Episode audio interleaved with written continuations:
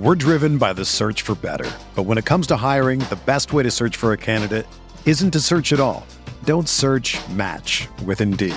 Indeed is your matching and hiring platform with over 350 million global monthly visitors, according to Indeed data, and a matching engine that helps you find quality candidates fast. Ditch the busy work. Use Indeed for scheduling, screening, and messaging so you can connect with candidates faster. Leveraging over 140 million qualifications and preferences every day, Indeed's matching engine is constantly learning from your preferences. So the more you use Indeed, the better it gets. Join more than 3.5 million businesses worldwide that use Indeed to hire great talent fast. And listeners of this show will get a $75 sponsored job credit to get your jobs more visibility at Indeed.com/Blue Wire. Just go to Indeed.com/Blue Wire right now and support our show by saying that you heard about Indeed on this podcast. That's Indeed.com/Blue Wire. Terms and conditions apply. Need to hire? You need Indeed. Another day is here and you're ready for it. What to wear? Check. Breakfast, lunch, and dinner? Check. Planning for what's next and how to save for it? That's where Bank of America can help. For your financial to-dos, Bank of America has experts ready to help get you closer to your goals. Get started at one of our local financial centers or 24/7 in our mobile banking app. Find a location near you at bankofamerica.com/talktous. What would you like the power to do? Mobile banking requires downloading the app and is only available for select devices. Message and data rates may apply. Bank of America N.A., member FDIC.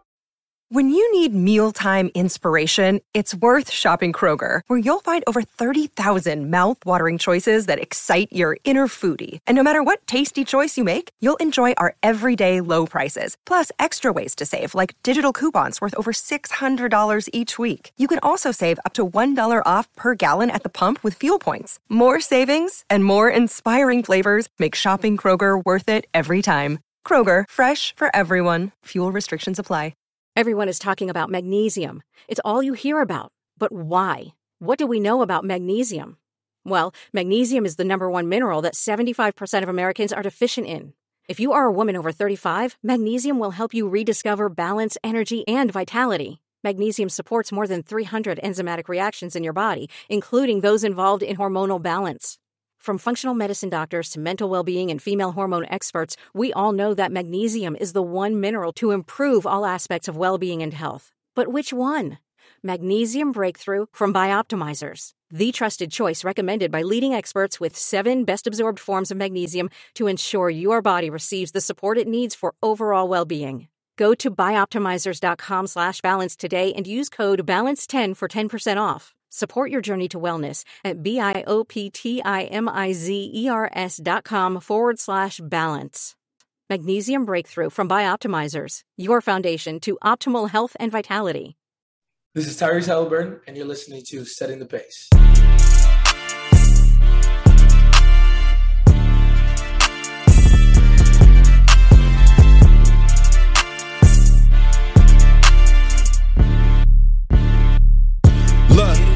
Setting the pace with Alex and Fauci, Alex and Fauci, Alex and Alex. If I put our jacks in the paint, how you gonna stop me? How you gonna stop me? We can go head to head. Call out your top three, call out your top three. Look at the switch from Buddy Hill. Now that boy got three. We got Haliburton run the point. This is the Benedict for the shot. If anybody gon' come in the post, then we got Miles Turner for the block. Setting the pace, going to the top. Setting the pace, going to the top. This is your number one podcast. Sweeping every team, we gon' need a mop. Smooth.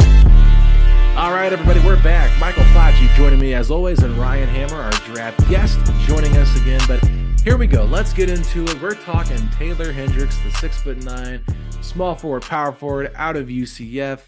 Was UCF's highest ranked recruit in school history, Fauci, and was a freshman of the year contender and on the second team all conference AAC. But the guy we talked about yesterday, Jarace Walker, ended up beating him out for the freshman of the conference. But I love Taylor Hendricks, Ryan. I'm excited to talk about him. I'm probably like geeking out a little bit because I think that his fit in the NBA might even be a little bit more exciting for me than what we just talked about with Jarace Walker. I feel like Hendricks has a higher ceiling that he could potentially reach. Yeah, Taylor, like coming into the year, I was very excited, very, very excited for him. I was doing like some preseason AAC outlook, trying to introduce people to my audience about some freshmen that are coming in that they didn't really know about outside of Jarace and Terrence Arsenault and stuff. And Taylor and his brother, twin brother, I think his name is Tyler. They were like 6'9"-ish. They're very, very long, good wingspan. And I was watching them play EYBL and AAU tape, and I'm like, these men, these are grown men. Like they are long, they're huge. Taylor is athletic. He does everything, and they were very eye-popping plays. So heading into the year, I was super excited. Did not expect the splash he had literally from day one. Like he was brilliant. He had a great freshman debut all the way leading up to, like you said, almost all AAC freshman of the year. Maybe he deserved it. Maybe he didn't. I guess Houston, the team record kind of prevailed. But I think we talked about Jarace yesterday's episode, but Taylor's offensive game just in this NBA, it raises his ceiling immensely. And I would go as far as saying he probably has a slightly higher ceiling than Jarace because we've already seen a lot of different aspects of the offensive game succeed that we haven't for Jarace yet. So there's less questions on that end, while still having a lot of defensive upside, maybe not as ready as Jarace, but similar level at least. So, you know, when diving into this, Taylor Hendricks is someone, he is growing on me like a mustache. All right. Look, whatever it is that's going to be growing, I went through it. Either it's lice, a pimple, it ain't good, but a mustache, you can't knock it. Taylor Hendricks right now, I feel like has that upside. Alex, I think it was you that posted his vertical jump, which looked absolutely insane on Twitter. That looked, you know, as impressive as could be, but also just a bit more polished offensively than when we covered Jarace Walker. You're looking at someone that shot, you know, close to 40% from three. Yeah. I mean, he's also giving you 1.7 blocks per game. I mean, there's a lot to like, yet also a freshman. So you know that the upside's there, still 19 years old. I mean, I know we'll get into what he averaged on the year, but I feel like Taylor Hendricks is someone whose name you're going to continuously hear over the next few weeks that I think could actually be one of the risers in this draft, because the last few weeks, I feel like I just keep seeing him moving upwards. Yeah, he definitely is. I mean, at one point, I think he was like outside the lottery at one point, and then you saw him in the tail end of the lottery. Then it was like, okay, the Mavericks, they finished with the 10th worst record. That's the perfect place to put him. And now I'm seeing him get moved up to the top 7, top 6, top 5 by certain people. And I think it makes sense because if you just look at the way he plays basketball, it's the perfect style for a modern day 4. Shoots the ball well, has potential to put the ball on the floor a little bit more. I mean, I really feel like he's more of a 4-3 than a 3-4 because he's not as lanky and quick as Paul George was when he came out, but he's more built like, well, we'll just go ahead and get to it. Like a Jaden McDaniels, Jeremy Grant type of style of player. That's just what he is. But I think that he can just come in and really step up. Now, UCF did not make the tournament. They had a very average year. They went 19-15, had an offensive rating of 105.5 and a defensive rating of 96.6. But what's really interesting is while the offense was middle of the pack in college basketball at 159, their defense was 55th in the entire league. That's out of like 363 teams, I think it is. So for them to be in like the top 20% defensively, I thought that was pretty good. And the thing that's really interesting for Hendricks is he was the leading scorer of this UCF team as a freshman. And that's a lot to ask a young player. And this is a guy that you can see when he, like you said, Pacha, I posted a couple of videos where when he goes to block shots, his head is completely above the rim. I mean, this guy to me is a freak athlete, and that's crazy because there are so many freak athletes in this draft class. But it's just like, I mean, we look at the Thompson twins; they're both really great athletes. Cam Whitmore is a freak athlete, and then of course Wembanyama and Scoot for his position is a freak athlete too. But I'm just saying, if you watch Hendricks, you know what I'm talking about, Ryan. Like he just shows so much upside and athletic potential. It's just like, my God, this guy is very, very fascinating. Yeah, it fits the modern NBA so well. Like. He can be a rim runner. I actually think that he needs a few pounds on whatever position he's going to play, like a little bit built into his frame. Yeah. You're talking about comps. I see, especially statistically, analytically, but also in style, I see a lot of PJ Washington, and I really, really think that given a few pounds and I guess more understanding of how to defend bigger players in the league, I think he could be a small ball 5 in the right setup with a strong 4, like we were talking about Jarace. But like I think he has that upside. He could play a little bit of 3 because he can shoots super well because he was that guy on UCF. He had to be the guy for them, and they were good. They were a tournament team probably midway of the year. They were kind of on that bubble, on that radar, and they kind of fell off as the AAC season went on. But he was the guy for them. He had to help them win games and compete against Houston and guys like Jarace defending him one-on-one.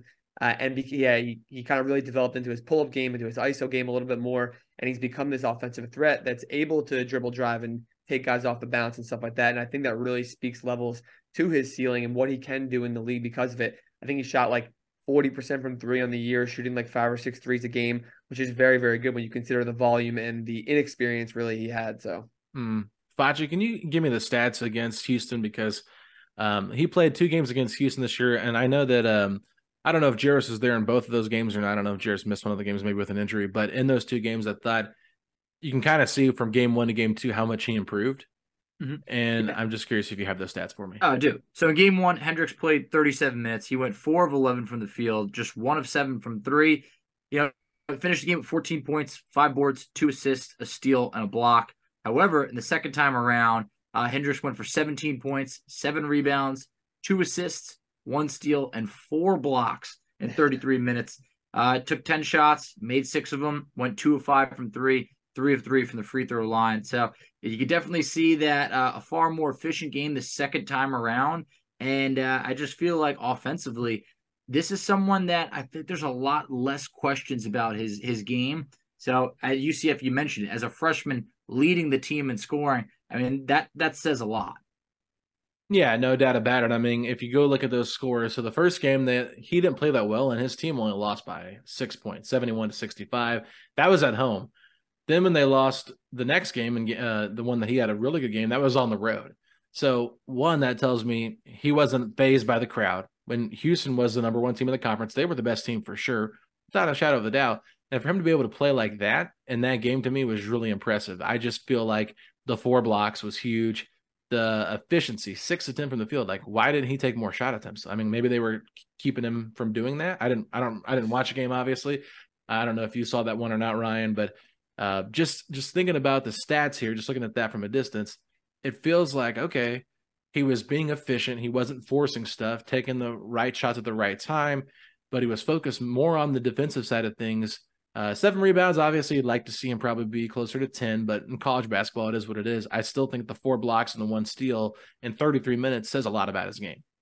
Yeah, and playing against Houston is tough. No matter who is on their roster, Jarace level defender or not, Kelvin Sampson puts together ridiculous defensive systems, whether it could be all guards, it could be all Marcus Sassers, and they're going to defend Taylor Hendricks pretty well.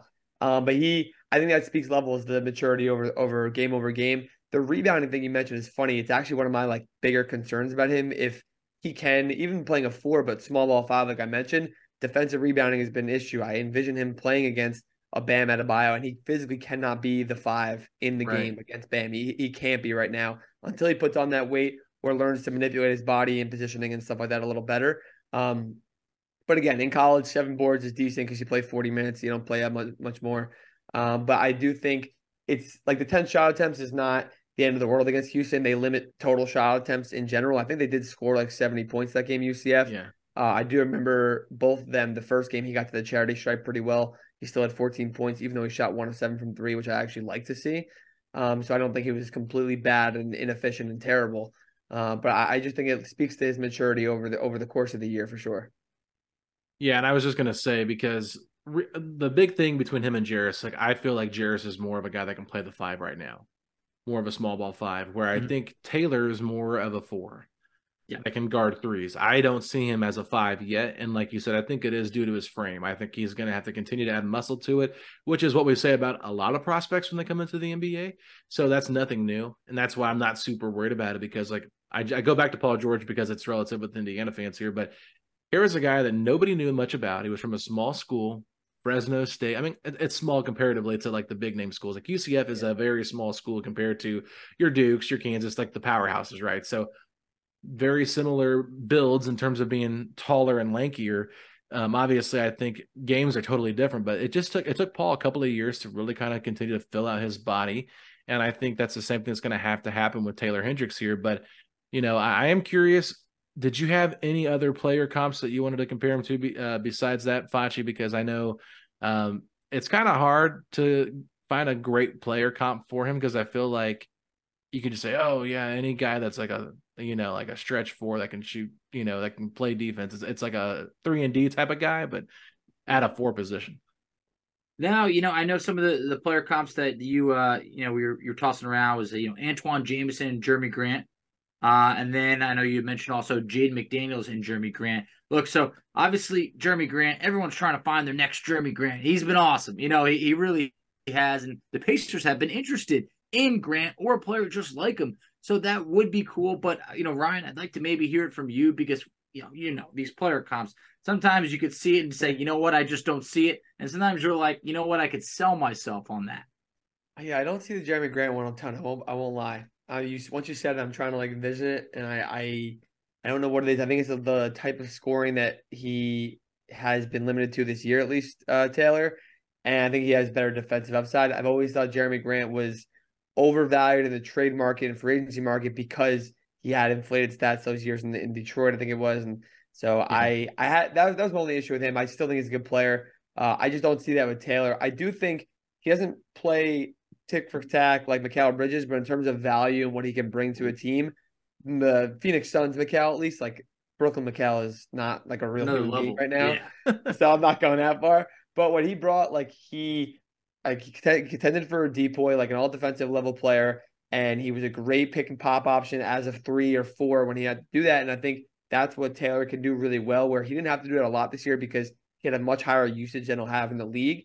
But because he can shoot so well, he can shoot off the bounce a little bit. He shot like 41%, I think, on the catch and shoot from deep, which is very, very strong, especially for a guy who's 6'9". I think that gives you very, very good ability to play next to a guy like Tyrese Haliburton. So in terms of adding value and what that value is on both sides of the floor, I see a little bit of Mikal, but not in exact style. Yeah, that's an interesting one. I mean, what about someone like Dorian Finney-Smith? Is that someone that feels comparable, or is he a little bit more of a three to you? No, I could see that. Dorian's kind of got a good frame and length to him also. I think he can play both ways. He's super versatile, especially defensively too. I do see it. I think because we talked about it before, he was the guy at UCF. He has that ability to command more offense, maybe not right away in the NBA, but DFS really doesn't have that upside, and that's kind of why the Mavs had to punt him at one point.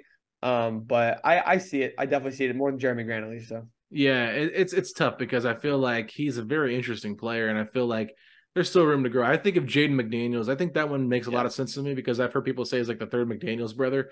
If McDaniels wasn't on Minnesota and had like a bigger role elsewhere, maybe you could kind of see where like, okay, that same thing could happen for Taylor Hendricks if he got that opportunity to be more of a guy than someone trying to share the role with Anthony Edwards and Karl Anthony. There's not a lot of opportunities for him to be the guy that's shining. That's happened with Mikal too. Same exact thing. We're like, I'm like Phoenix Suns Mikal, and then he gets a chance to break out. Like maybe Taylor goes to, I don't know who's in the Blazers or we're talking or whatever, or like Utah or Dallas, and gets kind of pushed behind a bunch of guys and then just breaks out. So yeah, I see that. So let's discuss some of his strengths real quick here, Fachi. Obviously, we've talked about his shooting, but anything else that got to you?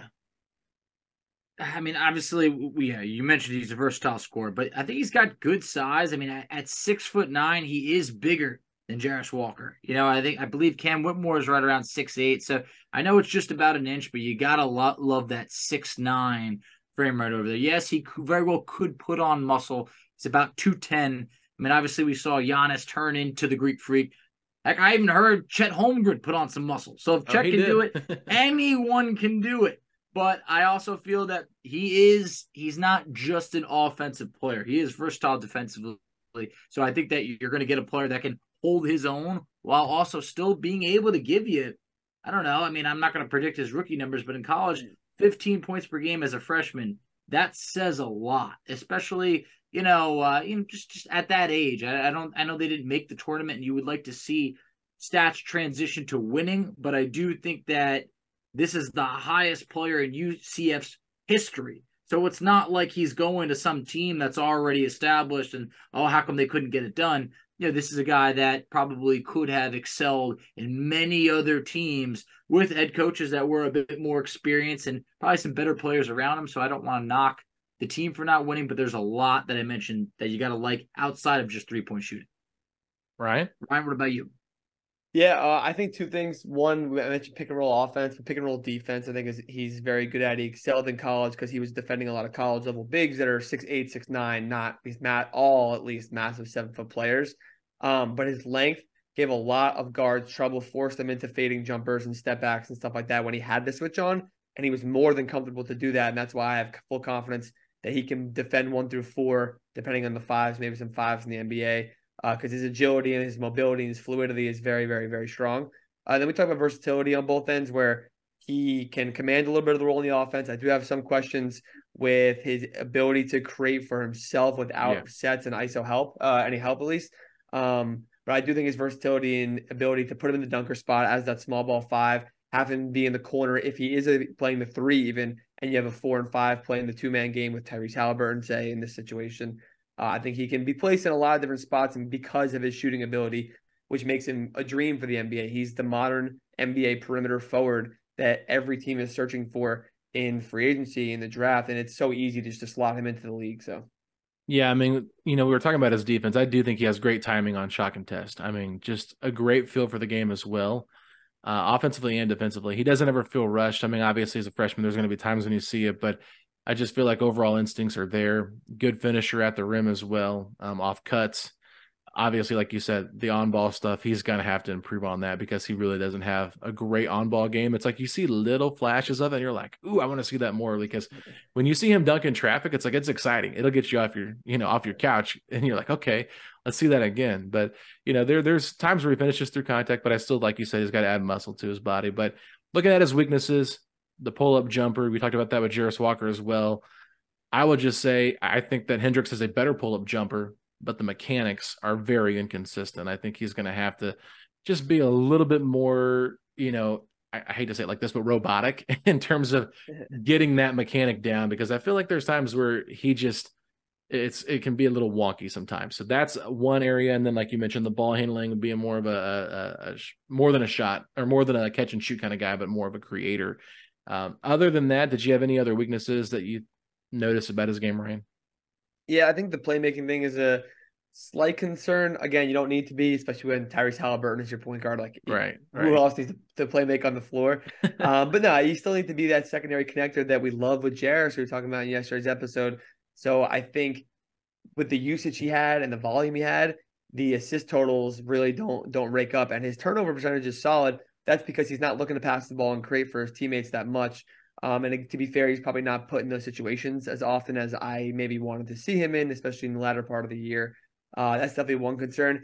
And I mentioned the defensive rebounding earlier, which is it's a simple thing, I think, in terms of positioning and IQ and awareness that can be worked on, and obviously with the frame and stuff like that.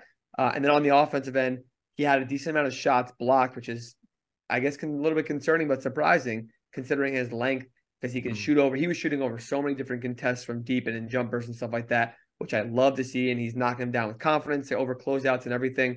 But he got a lot of shots blocked at the rim. So going in with full confidence, it's something that we talked about with Jarace also. Like, they are young. They're young 19-year-old dudes. So I get that might take time and maybe picking and choosing their moments and stuff like that. But I guess just being smart and efficient in terms of scoring in the paint and stuff like that. So. Bacha, let's move over now to the pros and the cons to how he fits with this Pacers team. I mean, I'm curious if they were to draft him, what are some things you would like about his fit and some things maybe you wouldn't like about his fit?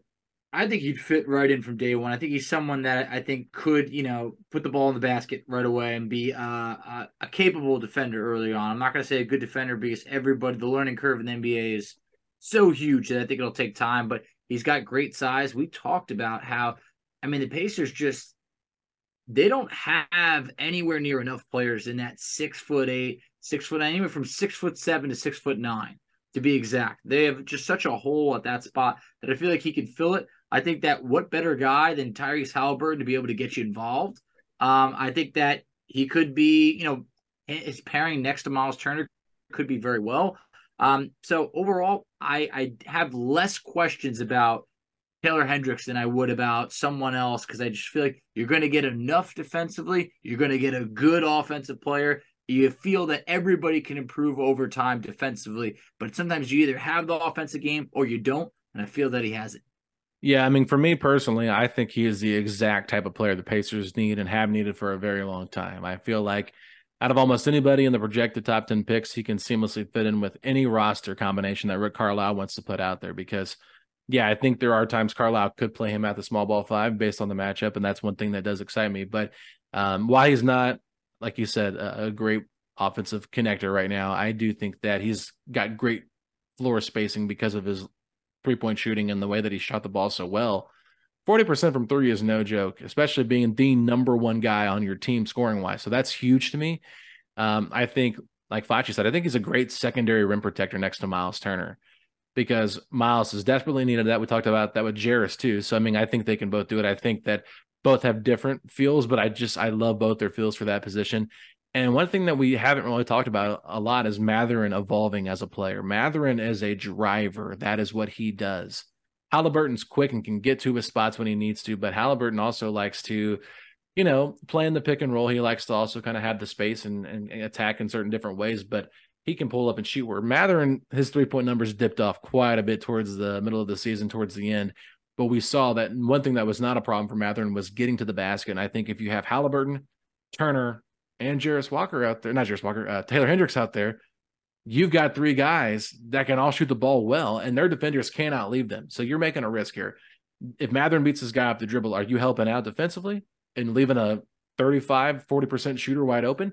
That, to me, is going to be problematic. I think it's going to help the Pacers. So just getting more spacing, to me, around Mathurin without sacrificing size and defensive upside, that, to me, is like a perfect fit. So, I mean, I'm sure there's other guys that I could talk myself into for this Pacers team, but I'm really talking myself into the Pacers and Taylor Hendricks, especially if he's still there at 7 and that's where they stay at. I mean, to me, this is a match made in heaven. I don't know how you feel, Ryan, but this feels like a great fit to me.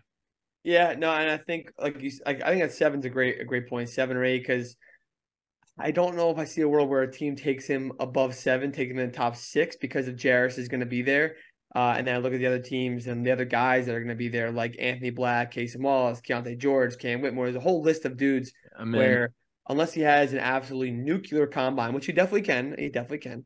I do think he'll be there at 7 or 8, and it makes a lot of sense. And a lot of times when you kind of need to fill 4, you need some defense, you take a guy who can give you a little bit of a lot, which is exactly what Taylor is. When you say versatility, there's probably like 4 or 5 guys that are at the pinnacle in this draft class. Victor Wembanyama and Taylor Hendricks is one of those dudes. I think he offers a little bit of everything, and it makes it, like Alex, like you mentioned, it makes it a lot easier to throw out lineups and worry about that after the fact. So I like that a lot. Fachi, let's look at the mock drafts here. Where do the mock drafts have Taylor Hendricks going? So across the board at SI.com had him 10th to Dallas, NBC 11th to Orlando. Obviously, these teams are subject to change based on the lottery, but NBA Draft.net 4th to Charlotte. I mean, that might be a little bit of a stretch. CBS.com 12th to OKC, and then Tankathon had him 10th to Dallas. So it kind of feels like the consensus is right around 10. Ryan, is that kind of what you're seeing? People, have Matt?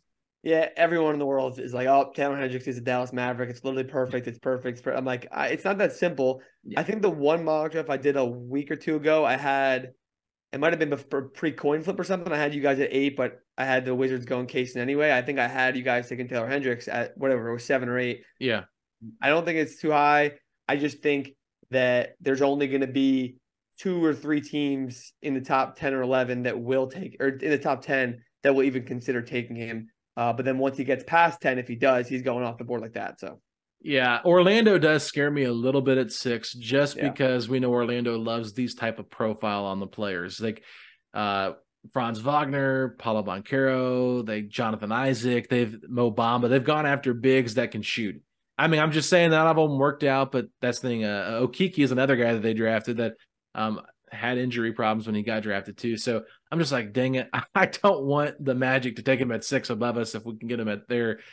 So for me, I if I'm looking at the range, I'm to the point where I think at 4, I know it sounds crazy, but depending on who you have and what you like, because I feel like obviously the top 3 are consensus for most people, Victor, Scoot, Brandon Miller, and probably in that order. I think for the Pacers, Brandon Miller does make a little more sense than Scoot, just because of the fit overall and not needing another guard because you already have Tyrese. But I think for me, if I'm looking at Amen Thompson, if I'm looking at Jarace Walker, if I'm looking at Cam Whitmore, I can make the case that Hendricks fits better than all 4 of those guys for the Pacers and what they need. So for me, anywhere from 4 to 8 feels good. But like I said, I mean, I'm probably reaching a little bit 4, and maybe I can trade back.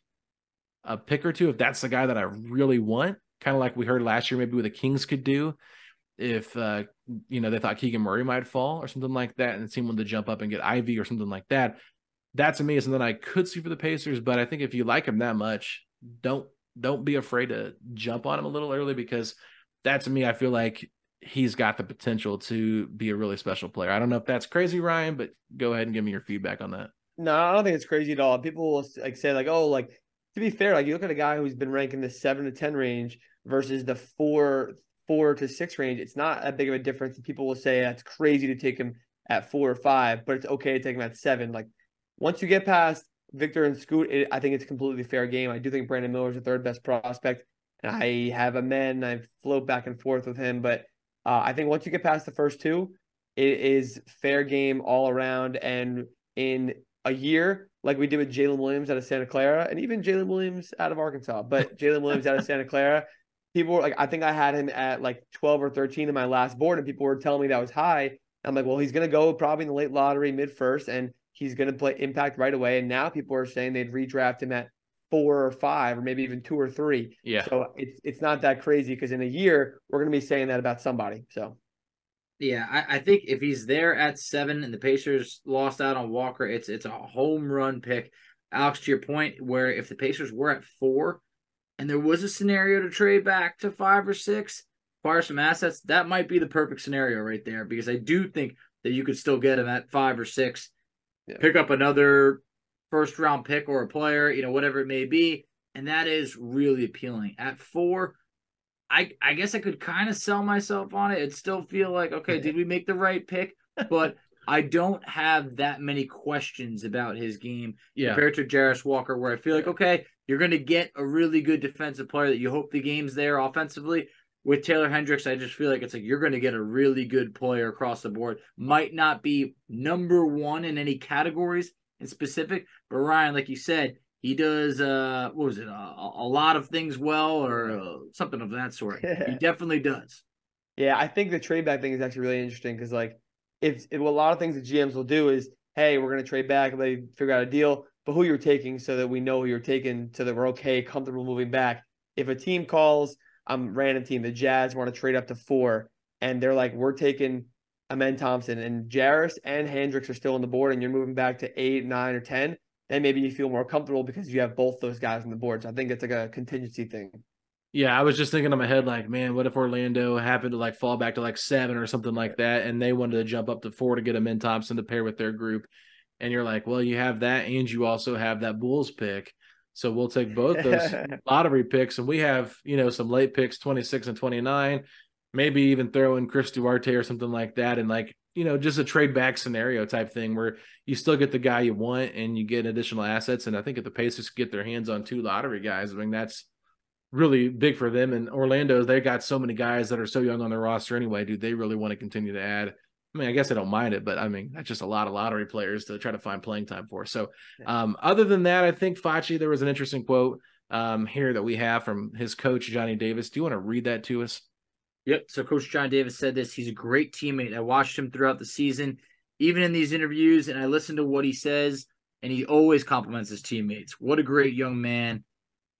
He's a terrific, terrific talent with a bright future. He's always first to say, what can I do to help my teammates? So, right over there, character seems great. Backing up the stats, backing it up off the court. Feels like, a class act from that quote. There was also another quote said. This is from this coach. This is the same quote extended. Yeah. He always has a positive comment to make about them, and that's rare for a freshman who is having the type of year he's had. You'd think he'd be thinking more about himself, but yet he is always thinking about others. He is thinking about his teammates, and that's why I think he's going to be a great player and win a lot of games, because those type of kids usually do. Sounds exactly like someone that would buy into what Carlisle's been coaching, what he's been preaching, and I feel like this team right now in Indiana, we know, is very tight-knit. They're young, and it feels like there's no reason why he wouldn't fit right in with them. Yeah, I think this quote it really stood out to me, because I think this is what the Pacers are looking for in their young players. I think also, too, you need someone that doesn't want the attention all the time. and is willing to take that secondary role, because we know Ben Mathurin wants the ball. He wants the attention. Like, that's one thing that's what he thrives on. We love that about him. And Tyrese is kind of the same way. Tyrese is like, yeah, I want to take that shot, give me the ball, that kind of thing. I think if you have a guy that's willing to accept his role, like we talked about with Jarace, I mean, that's a great thing about him too and his qualities. But I also think just the way that he's constantly praising his teammates, like, yeah, you can say that's just like player speak, whatever, to the media. He's trying to make himself look good for his teammates, but I think it's natural. And I think that stuff comes out naturally when you see guys that are a little bit more full of themselves or kind of focused on themselves. You can kind of read players. And I feel like as authentic as Tyrese is about trying to get others involved and how the Pacers have always looked at their prospects, this to me, Ryan, was like just a home run quote. Like, if I'm the Pacers organization reading this, I'm excited about having this type of player in my locker room. Yeah, and we don't know what goes on in like a lot of the team workouts and meetings and stuff like that when they're talking. I've actually spoken to Taylor a bunch through social media. We've been linked since before the season because some content I put out tagging him and stuff like that. All positivity, the same exact thing. Obviously, a lot of it's social media. They can be whatever, but I've talked to him a decent amount. And every single time, he's always got positive outlooks, even after losses and situations like that. So it does resonate. And I don't know what Gigi Jackson's doing. I don't know how that's going on, but we know what we know in the public world and the aspect that we're in. And that's another young four who at some point the Pacers could consider, if he's on the board, a ton of upside, but he's like Mathurin, where he wants to be that guy. He wants everything. As he was literally talking on Instagram Live about South Carolina's team being bad, and he wants the ball at the end of the game, and then he got demoted to coming off the bench, and like, you don't want that. And he might mature. He's exceptionally young compared to everyone else, to be fair. Mm-hmm. But speaking to Taylor, at least, all positivity. Love it.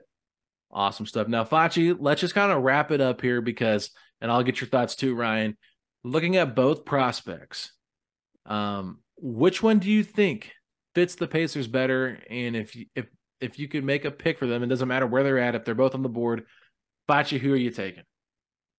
Like a pancake, I might have flipped. I might be going Taylor Hendricks now because, look, I was Jarace Walker for the last, I don't know, few weeks, maybe a month, but I just feel like it's tough because when it comes to your draft pick, I mean, this could just be of the moment. You want the sexier pick that you feel has the, okay, I could see this guy being an all-star one day. And I kind of really believe that Taylor Hendricks' game translates to the NBA very, very well. I like what Jarace Walker has going on, but the Pacers need so much defensive help that it might be a lot to ask for that. And I just know that bigs come along a little bit slower.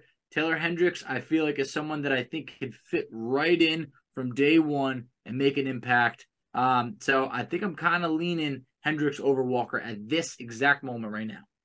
All right. May 9th, 9:15 p.m. as we're recording this, Fachi has decided that he is team Taylor Hendricks. All right, Ryan, what do you got? I love Taylor. I love Taylor. I think the upside is better for him.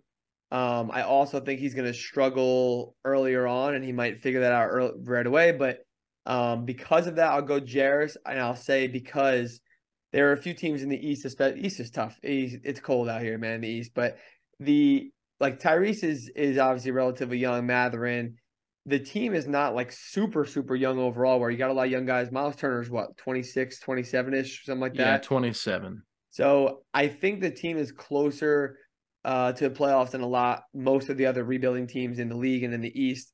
And like, could they reach a play in like OKC did last year and maybe jump into the playoffs? Like, I think that could realistically happen in the near future. So that's why I'm going to go Jarace, because I know for a fact he offers the defense and the rebounding and the paint presence that y'all need big time. I know Taylor offers it a little bit too, but I don't know how soon it's going to come on. And I don't know how patient things will be with him is also. Yeah, we have to put in perspective here that Rick Carlisle is a guy that's not known for playing young players, but he's kind of had his hand forced here in Indiana to play young players, obviously starting Andrew Nembhard for the majority of the season last year as a rookie, and he got snubbed from the all-rookie second team, let's just be honest. Just a complete joke that Tyrese and got 2 first-team votes. Come on now, I'm still mad about it. Yeah. But Tyrese, really young player, and I think we've already seen Carlisle kind of change his ways because – Haliburton said this on a podcast, which was great. He said that Rondo came up to him the very first game they played the Cavaliers when he was traded here from Sacramento and basically just said, good luck. And obviously there was a lot of stuff that happened with Carlisle whenever Rondo was traded to Dallas. And, you know, they did not get along at all because Carlisle likes to control the offense. But we've heard it now from both Carlisle and Haliburton that he's allowed him to kind of make the decisions and make the choices on the offense, what they're doing. So Carlisle is shifting a little bit in what he likes to do. So I think based on what we know about the Pacers, I think that they would likely take Jarace Walker over Taylor Hendricks if both were on the board. But if you know anything about me, I always do what the Pacers, I always say the Pacers do what they don't usually do, and that's go for the high upside here. So I think Taylor Hendricks is the guy that they should take if both are on the board, and that's what they're looking at here. I felt that way about Moses Moody versus Chris Duarte. I felt very strongly about Shaedon Sharpe last year, and I actually thought Shaedon Sharpe had a higher potential than Benedict Mathurin at one point. I was very strong on that for a while. I even thought that he might have a higher ceiling than Jaden Ivey. That's how crazy I was about him, but I ended up, you know, recanting a lot of that and backing up into the Benedict Mathurin train as the last little bit of the draft process came together. But overall, I just feel like both guys are going to be great picks no matter which way you go. But with the three-point shooting being a little bit more in the wheelhouse for Hendricks, I feel like the Pacer style of play would benefit more from that. But I do feel like they do need more of a bruiser down low, so I can see why people would say Jarace. So it's really a toss-up. I mean, I think either way, both cases can be very strongly heard. But for me, you know, Vachi, I'm not a pancake because I haven't really flipped too much. But I just feel like right now at this moment, I'm Hendricks over Walker as well. Hey, as you know, with a pancake, both sides need to be flipped. So you never know if I'll flip back over. But I feel like with Hendricks, it kind of feels like that sports car right now. Like, oh, wow, you know, this is a little flashy. Well, Jarace Walker could be a little bit more reliable long-term. And we talked about maybe with his frame, maybe a little bit more of a minivan type, where, you know, you're going to get a lot of use out of it. So, look, I love you know, it. Watch you the car salesman. I'm selling something tonight. Look, or maybe I'm getting sold. I don't know which one, but either player I think is going to be an awesome, awesome addition to the Indiana Pacers. And you got to feel that at least one of them is there at pick 7. I know Hendricks is climbing up the boards, but he can only climb so fast. Jarace Walker maybe won't be there, but I do feel that Taylor Hendricks is more likely to be there, and the Pacers can't go wrong with either. All right, Ryan, go ahead and let people know where they can find you at on social media, and we'd love to hear some of your awesome work that you put out.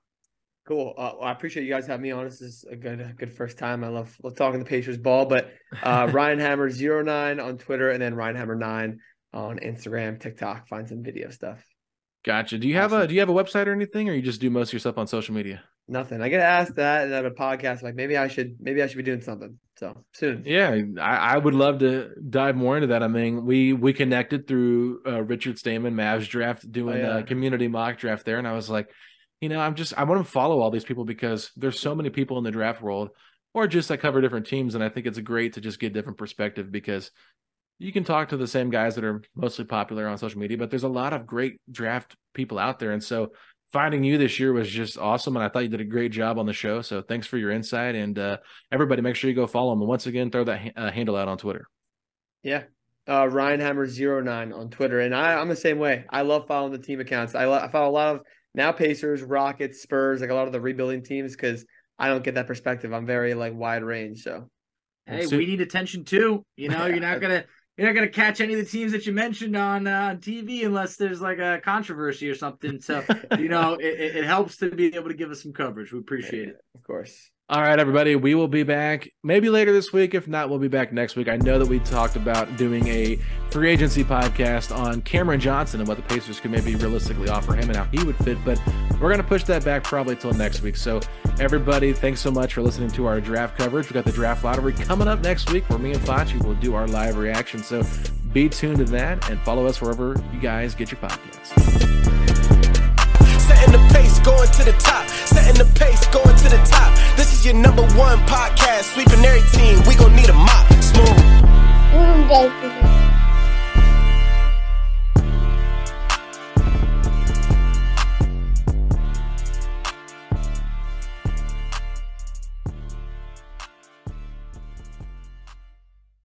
This is the story of the one. As a maintenance engineer, he hears things differently. To the untrained ear, everything on his shop floor might sound fine, but he can hear gears grinding or a belt slipping. So he steps in to fix the problem at hand before it gets out of hand. And he knows Granger's got the right product he needs to get the job done, which is music to his ears. Call, click Granger.com, or just stop by. Granger, for the ones who get it done.